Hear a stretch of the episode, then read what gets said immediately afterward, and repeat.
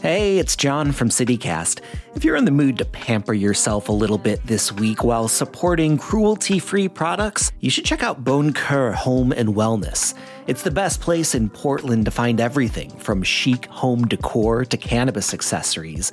They've got a curated collection of vegan and cruelty free home goods and wellness products because their name is French for kind heart, after all.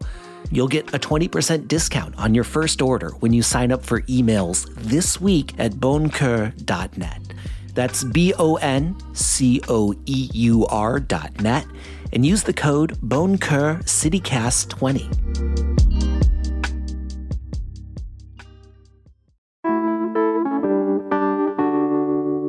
Today on the show, we're rounding up some headlines that caught our attention. And this week, we're focusing on the three big housing stories that directly affect our city's houseless community. Joining me today is the Oregonian's Nicole Hayden, who reports on homelessness, and our very own lead producer, John Notarianni. It's Friday, February 10th, 2023. I'm Claudia Meza, and this is CityCast Portland. Nicole, thanks for joining us. I wanted to start off the conversation with one of your stories. Um, you recently went to LA uh, to see how the camps they built down there uh, were doing. They were built by Urban Alchemy, and they are going to possibly be the organization that is going to put up the very controversial tent encampments that Mayor Ted Wheeler and Commissioner Dan Ryan have proposed. Uh, tell us what you saw. Let's start with the positives. Like what what was working down there? Yeah, so um, I think the biggest thing that was working is that people felt safe for the first time in a long time. You know, folks who were living completely unsheltered um, in tents, or maybe not even having a tent, just sleeping in a sleeping bag. Um, this was an opportunity for them to live in a gated, protected area where they got their basic needs met. So, you know, they got food, um, they got a larger tent than you normally see folks camping in uh, if they're living on the street. And they got supports day to day. So, people that I talked to that were living there really expressed gratitude for um, not having to worry about the violence that comes with uh, sleeping on the street. They could sleep through the night. Now, as far as um, things that people express negativity towards or things critics um, said need to be thought about further um, were the fact that these are just tents as opposed to, you know, like a tiny home structure. So the federal government doesn't even um, consider these as adequate shelter. Yeah, so they don't fund it, right? They weren't. We won't be available for any kind of earmarked funds for these types of programs, is what I'm understanding. Correct. So usually you can capture some HUD funding for shelter, and these won't qualify. Um, with that said, there's of course other funding um, that could work yeah, but didn't uh, Mayor Ted Wheeler ask the county, and they were like, "No, no. correct. we won't. We will not be funding any of these until we see one working." Uh, and so I, I, I thought it was funny that he went from we're going to open up six of these to like we are opening up one. Is that just an assumption on my end, or is that what happened? So the city uh, still plans um, to fund their whole project but okay. at the same time they're doing one at a time and going slowly uh, mostly that's just how things go because um, it takes a while to build things and they're kind of wanting to test the waters first uh, before they all of a sudden build a bunch of these throughout the city. Yeah. I'd love to continue hearing more bad news about the urban alchemy. Okay. Yeah so uh, even in LA, which is obviously much more sunny and warm than here, folks were telling mm-hmm. me that, you know, they kind of had to strategize to keep their things dry and themselves dry in the tents. Yeah. And I wanted to ask, how big are these? The tent village in LA, like how big is it compared to what we're proposing here in Portland? Yeah, it's pretty similar. So they have 95 tents Um, and we plan to have about 100 tents, but can make room for up to 150 people. You know, so that means like if couples want to room together in a tent, um, they can. So it would be a pretty similar size to what I saw in LA. Yeah, I, am curious because I'm just wondering about the cost per camper, right? Because in your article, you said that they're spending $3 million annually on this. And I'm wondering how expensive this is per person um, compared to what it would cost to get someone into more permanent housing. Like, do the numbers add up? Yeah, so that's um, what a lot of readers uh, who are emailing me after the story were saying, you know, I got all of these mm. readers doing math equations in my email. Um, I just I want you to know that I feel your pain. and you go on. Yeah. So uh, here, uh, Urban Alchemy said in their bid that it would cost about five million dollars to run this site, and yeah, we could house people um, for that cost. It's a hard mm. conversation to have because, as we know, housing is what ends homelessness. But we also know that we have a lack of housing units, and even folks who got approved for a housing voucher are still waiting because they can't find an apartment. So there is a backlog, and we do need to figure out where people can safely stay. And um, yeah, it will be expensive, but it does seem like these projects are quite expensive maybe part of that is uh, the staffing.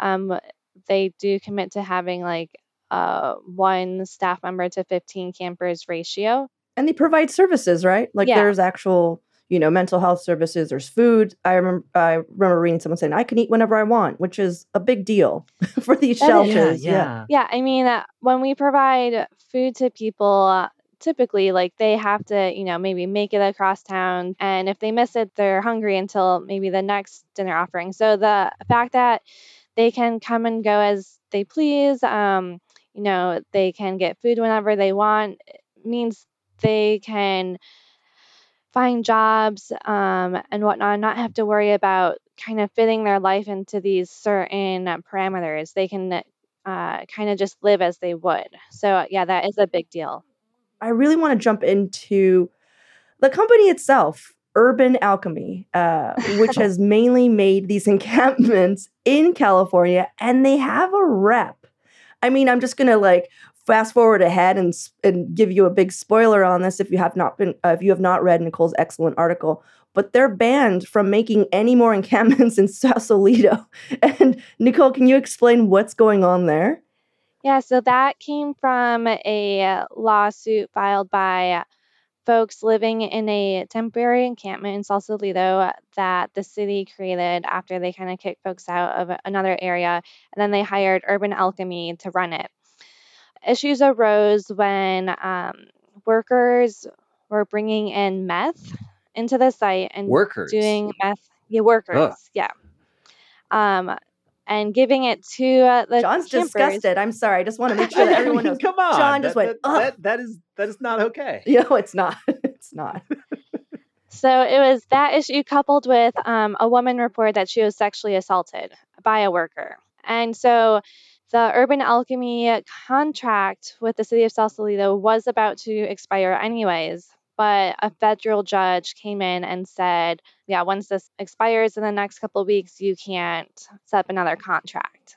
And then there were other lawsuits that some of them have just been dismissed or settled that workers employed by Urban Alchemy were saying uh, they felt like the working conditions were not fair, that they weren't getting paid enough, and that they weren't getting enough training that's concerning because we know de escalation and being able to address mental health issues is something that really matters when you're working with a big encampment. So, even with all of these issues, why is Portland moving forward with Urban Alchemy? Or they haven't they haven't announced it. Sorry, they haven't announced it. But why is it possible that this might be it? Yeah, a lot of cities across the West Coast are really interested in this model right now because they see it as a quicker, cheaper model. And it does get people off the street, which provides safety. Um, but a lot of critics are saying that they feel like this response is to remove people off the street. So, you know, folks don't have to look at people who are homeless and that it can clean up business neighborhoods. And I think the city really wants to do something big um, to show that they're trying. But I think the biggest issue that um, maybe we haven't discussed as much is that when Urban Alchemy was asked like how they will make these tents safe for Portland, um, their response was that well, people have survived in tents this long in Portland. We think they'll be able to figure out how to survive in tents here. In terms of how to make it through like cold winters. Um, I'd, lo- I'd love to talk about the Sunderland RV Safe Park that is opening. Um, you know, there's been this effort to get these safe rest villages going. They're um, a lot smaller than the sort of mega camps that Wheeler has proposed. But it's taken forever for the city to get these going. What has the timeline looked like? Yeah, uh, we were promised that these would be open at the end of 2021. Now we are in 2023. Um, and we have just uh, announced the RV site, the third Safe Rest Village under Commissioner Dan Ryan's Safe Rest Village plan, but this will be the only RV site.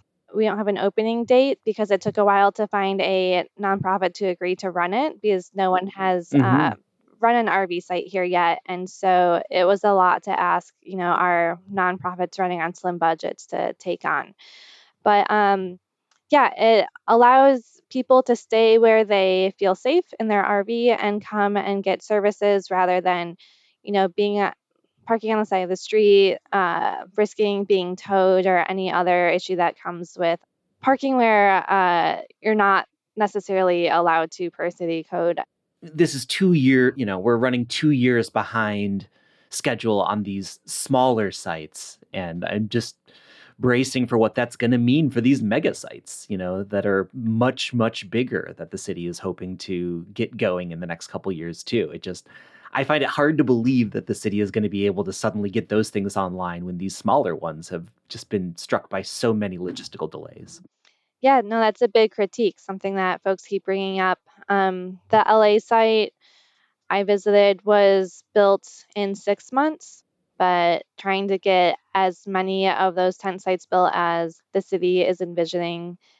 yeah, seems like it could take a long time given their record of building uh, shelter sites. Mm. Why do you think it's it's been difficult for uh, these sites to find partners? Well, specifically the Safe Rest Village sites? Yeah, uh, a lot of our nonprofits are really skilled at what they do, um, but running Safe Rest Villages was just not something in their wheelhouse. Uh, and so that was asking them to take on a lot more work with not a lot of funding. Uh, and it just really stretches their staff thin. So we had some, you know, initial partners uh, for the there were three temporary sites uh, set up during the pandemic, and eventually those partners kind of left, and the city had to find new partners. And it was just, it's a lot of work because you have to be on site, physically on site. You're not just like checking in on people here and there. So I think it's just a logistics challenge. Yeah. Okay, let's take a break here. Uh, when we come back, more on the three big housing stories of the week with Oregonian reporter Nicole Hayden.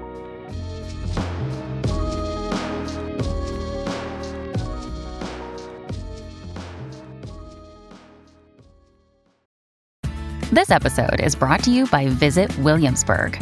In Williamsburg, Virginia, there's never too much of a good thing. Whether you're a foodie, a golfer, a history buff, a shopaholic, an outdoor enthusiast, or a thrill seeker, you'll find what you came for here and more.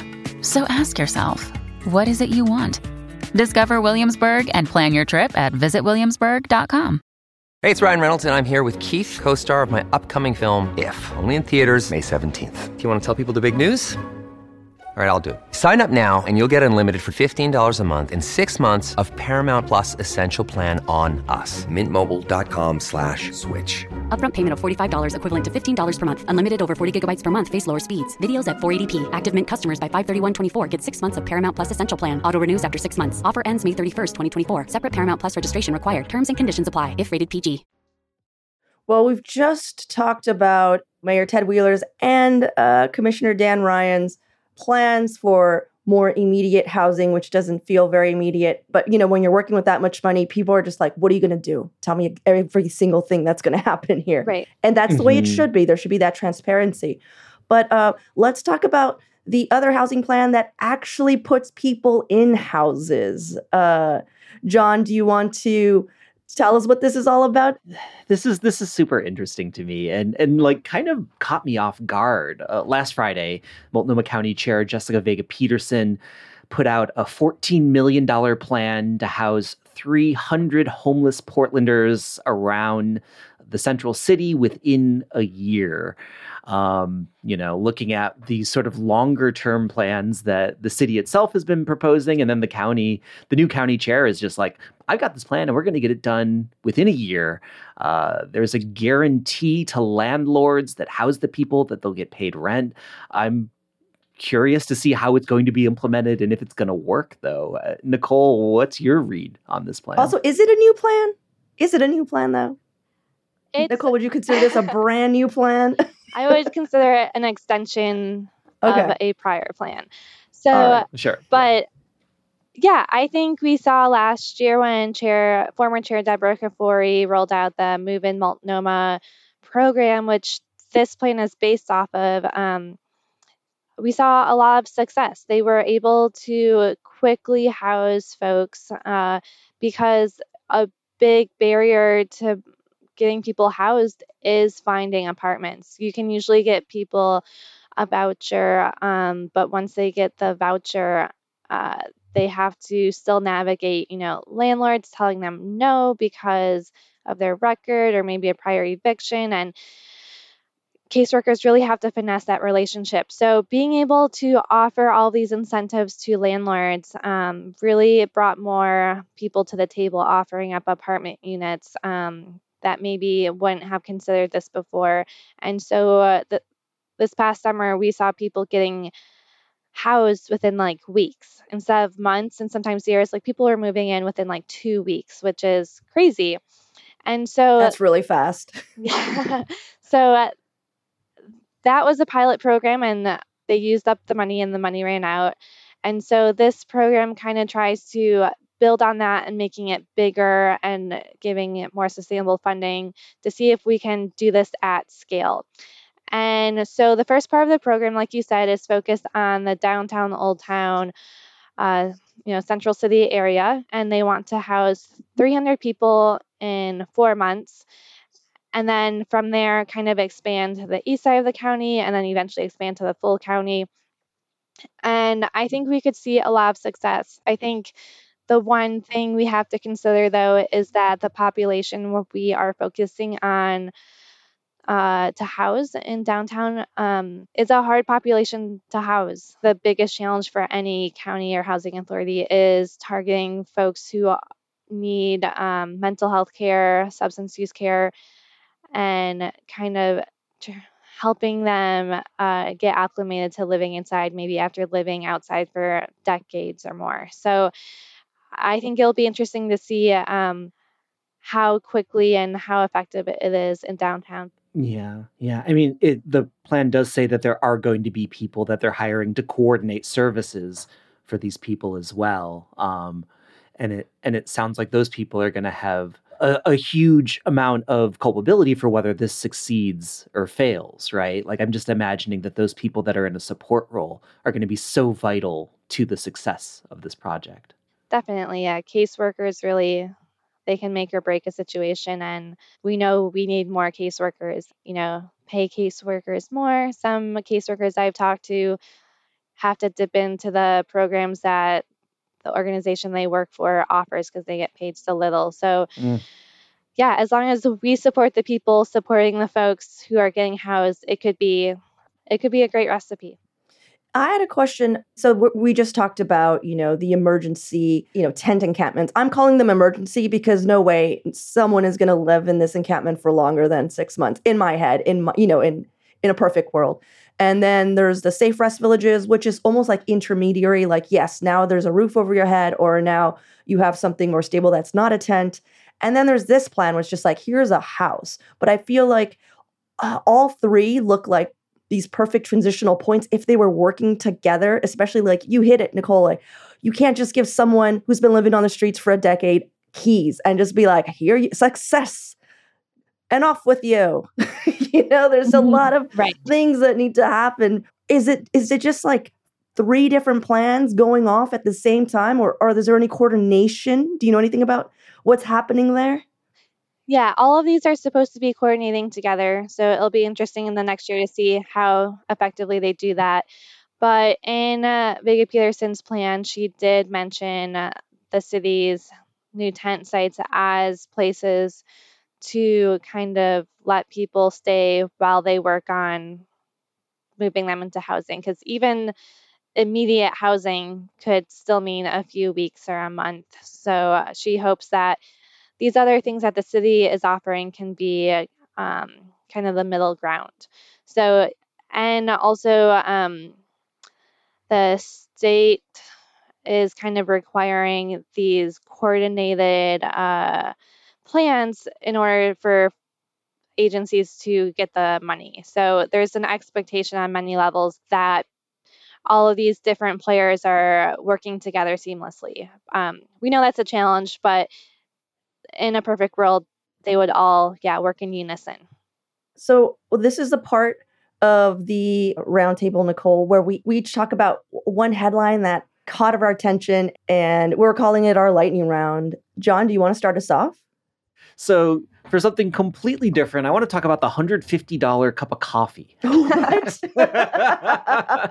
what? So, for anybody who didn't catch this, there's this coffee company Proud Mary. Uh, they're based in Australia, but they have an outpost on Alberta in Portland. And a couple weeks ago, they said they were going to start selling cups of coffee that cost $150 each.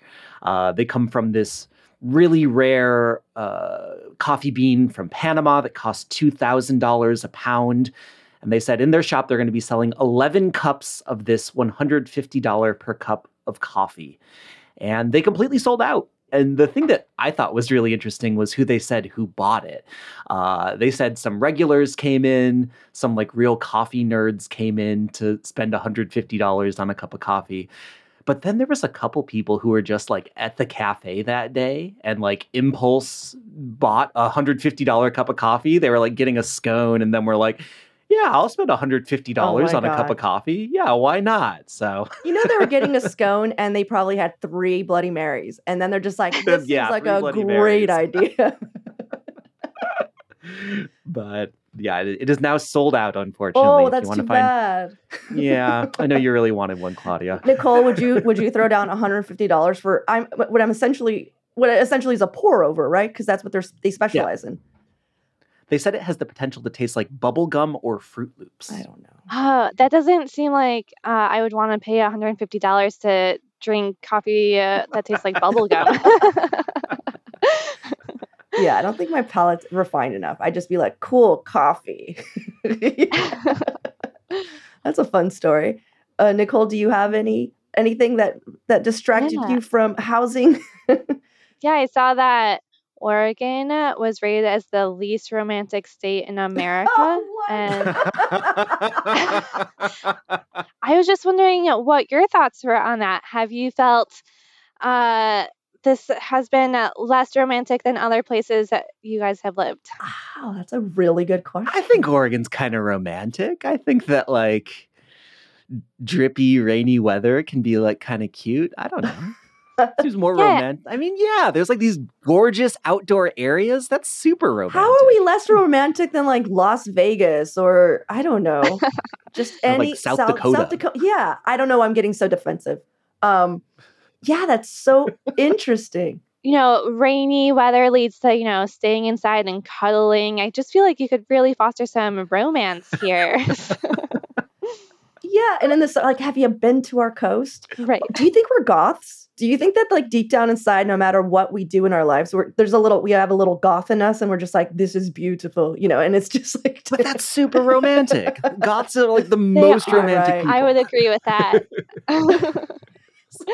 sorry, everyone who's listening, you're a goth. You live here, and that's, you're probably blasting the cure, looking outside contemplatively with a hand pressed against a window. I have actually listened to The Cure this week. Full disclosure. Wow. I, wait, who, who, who, whose study was this? I'm always just curious because I feel like we always come up in these studies and just like, I'm sorry, what website now? You know? Um, yeah, I've never heard of this website. It's called bookies.com, but one of our reporters at the Oregonian rewrote the story. So They're place your bets, but not on Oregon because it's really, we are not going to get anyone there. no one's ready for romance. oh, that's so funny. Okay, well, uh, my story is actually something I saw from or the Oregonian TikTok, Nicole. So you probably already know what I'm going to talk about. Uh, but this weekend, a video went viral, um, and not much information at first was given. It was just like you saw this this yacht, and and it Mm. got rolled over by a huge wave, and and it was at the mouth of the Columbia River. So I'm sure anyone who does sail or whatever, they're like, "What the hell are they doing? It's terrible. Why would you cross the sandbar now?" Because that is that that when the river you know meets the Pacific Ocean, that specific area is called the graveyard of the Pacific Ocean. Yeah, it's super dangerous. So I mean, I think it might be considered one of the most dangerous like uh, connections to the ocean like in the world. Mhm. Um, I'm having to resist myself from jumping in on this story because I love it oh so my much. god! No, no, no, no! you want to you want to like go back and forth? No, no, do you no, want to like this is all do you want to you. hype man me? You just it's, it's like it's like it's like rewatching a movie that you love. You're just I like, want to I want to experience Yeah. it again. so then so then uh, it comes out that okay so this guy uh who who's canadian uh jericho labonte i believe that's his name he stole that yacht. It was $160000 and he stole that yacht. And the best part is that he went to the hospital totally okay gave a fake name walked away. And then everybody was like hold on a second that's not your yacht. And on top of that aren't you the guy that left a fish a dead fish in the goonies house? And you're just like wait what? And he was wanted for that. And then on top on top of that, uh, the Canadian police was like, "Can we have him? Uh, he has a ton of warrants for just like general mischief." And I'm like, if anyone just was the walking like image of like mischief, it'd be this guy. Like in 48 hours, he caused so much chaos. And so many What- what people could have died. Jericho Labonte, including himself, like he Yeah. could have died. Uh, that Coast Jericho, Guard, Jericho's living his best life for sure. Oh no, I don't know, Nicole. Do you think that's the best life? I for Jericho. would- for I just hope it gets turned into a movie so we can all experience it over and over. the Goonies sequel we all need. Oh my- Great. Well, Nicole, thanks so much for uh, coming on the show. We we really enjoy your reporting. Um, thank you for doing what you do. Uh, it's important to get these specific stories out and uh, have so much transparency around it. Thanks for having me. I enjoyed chatting. This was fun. Well, that's all for today here on CityCast Portland. Our lead producer is John Notarianni. Our audio producer is Julia Fiaioni. Our newsletter editor is Rachel Monahan. And our host is me, Claudia Meza. Original music by Jenny Conley and Steven Drizos. Additional music by Epidemic Sound. We'll be back next week with more conversations from around the city. Until then, see you at Slim's.